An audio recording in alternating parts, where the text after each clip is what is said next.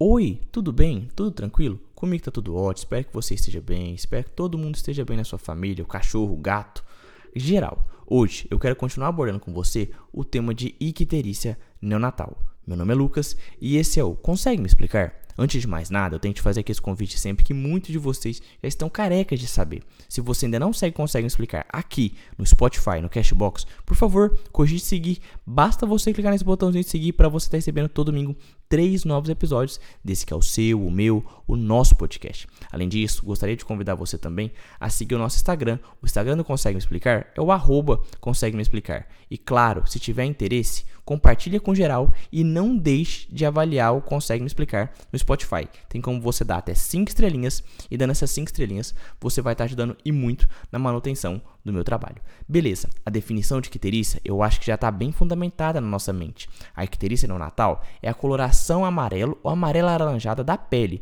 em razão do acúmulo de bilirrubinas no sangue. As bilirrubinas, como você já sabe, são substâncias que são produzidas em razão da destruição, em razão do catabolismo das hemácias.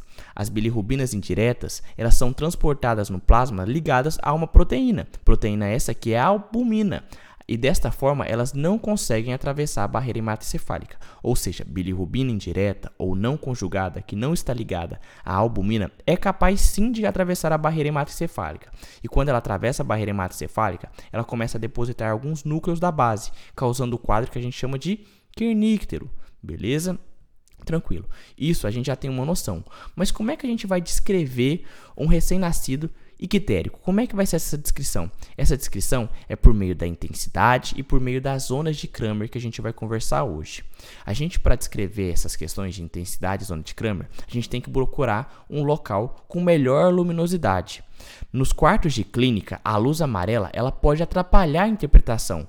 Deste modo, é recomendado que o bebê seja observado na presença da luz branca, como por exemplo a luz natural das janelas, aquelas luzes brancas para não interferir na nossa avaliação. Em relação à descrição de um RN ictérico em relação à intensidade, ele pode ser cate ca categorizado de uma a quatro cruzes. Essa avaliação ela é subjetiva e que vai da cor amarelo leve na pele até a cor amarelo, amarelo alaranjado intensa. Oxe, Travei a língua.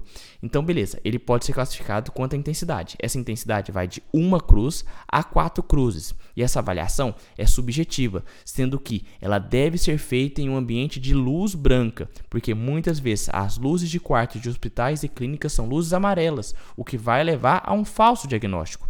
A, a, identificação, a descrição de um RN ictérico pela intensidade é uma variação subjetiva, como eu te disse, e que vai da cor amarelada leve na pele até a cor amarelo alaranjada intensa.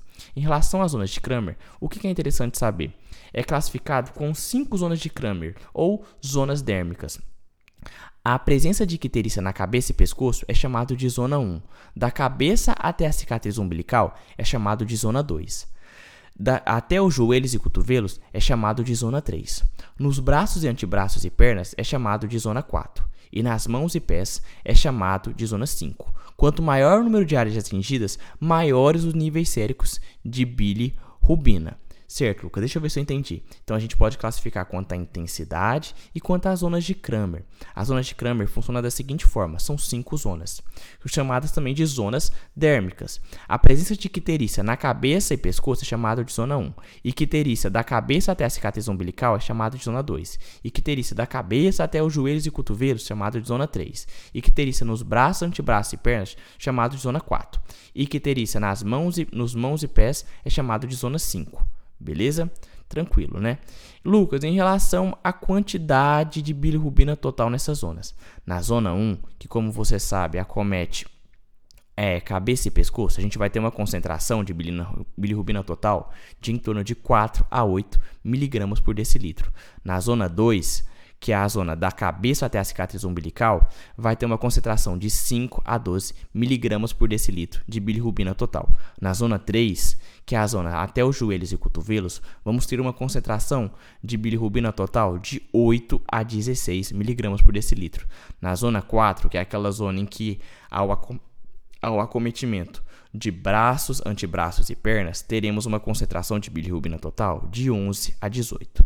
E na zona 5, que já chega a acometimento de mãos e pés, temos uma concentração de bilirrubina de 15. Até aí, beleza? Tranquilo, né?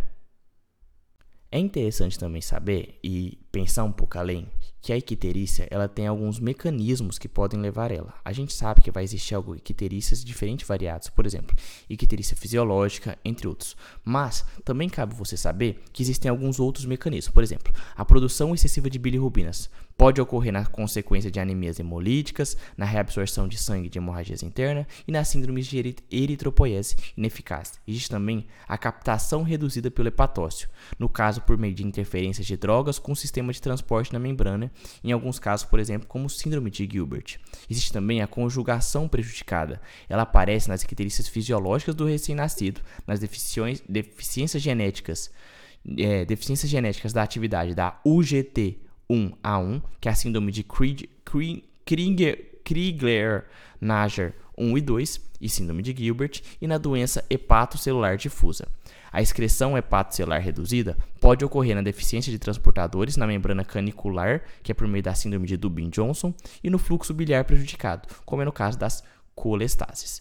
Beleza? Tranquilo? É interessante falar que os casos de produção excessiva de bilirrubina, captação reduzida pelo hepatócito e conjugação é, prejudicada são casos de hiperbilirrubinemia não conjugada, ou seja, a custas de bilirrubina indireta. Já os casos de excreção hepatocelular reduzida e fluxo biliar prejudicado são casos de hiperbilirrubinemia predominantemente conjugada, ou seja, a, as custas de bilirrubina direta. Mas o mais importante é você entender que existem essa classificação quanto à intensidade e às zonas de Kramer, como eu te falei.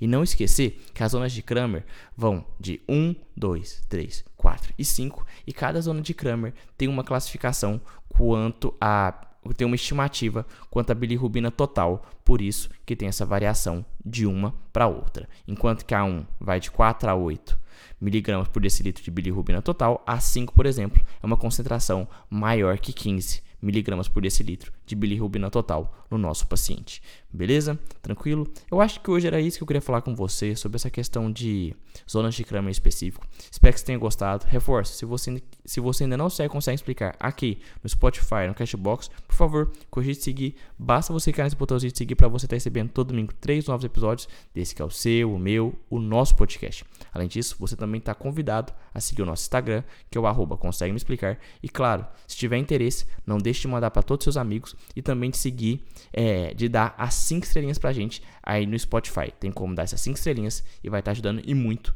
no meu trabalho. Um beijo para você, fique com Deus, valeu, falou e fui!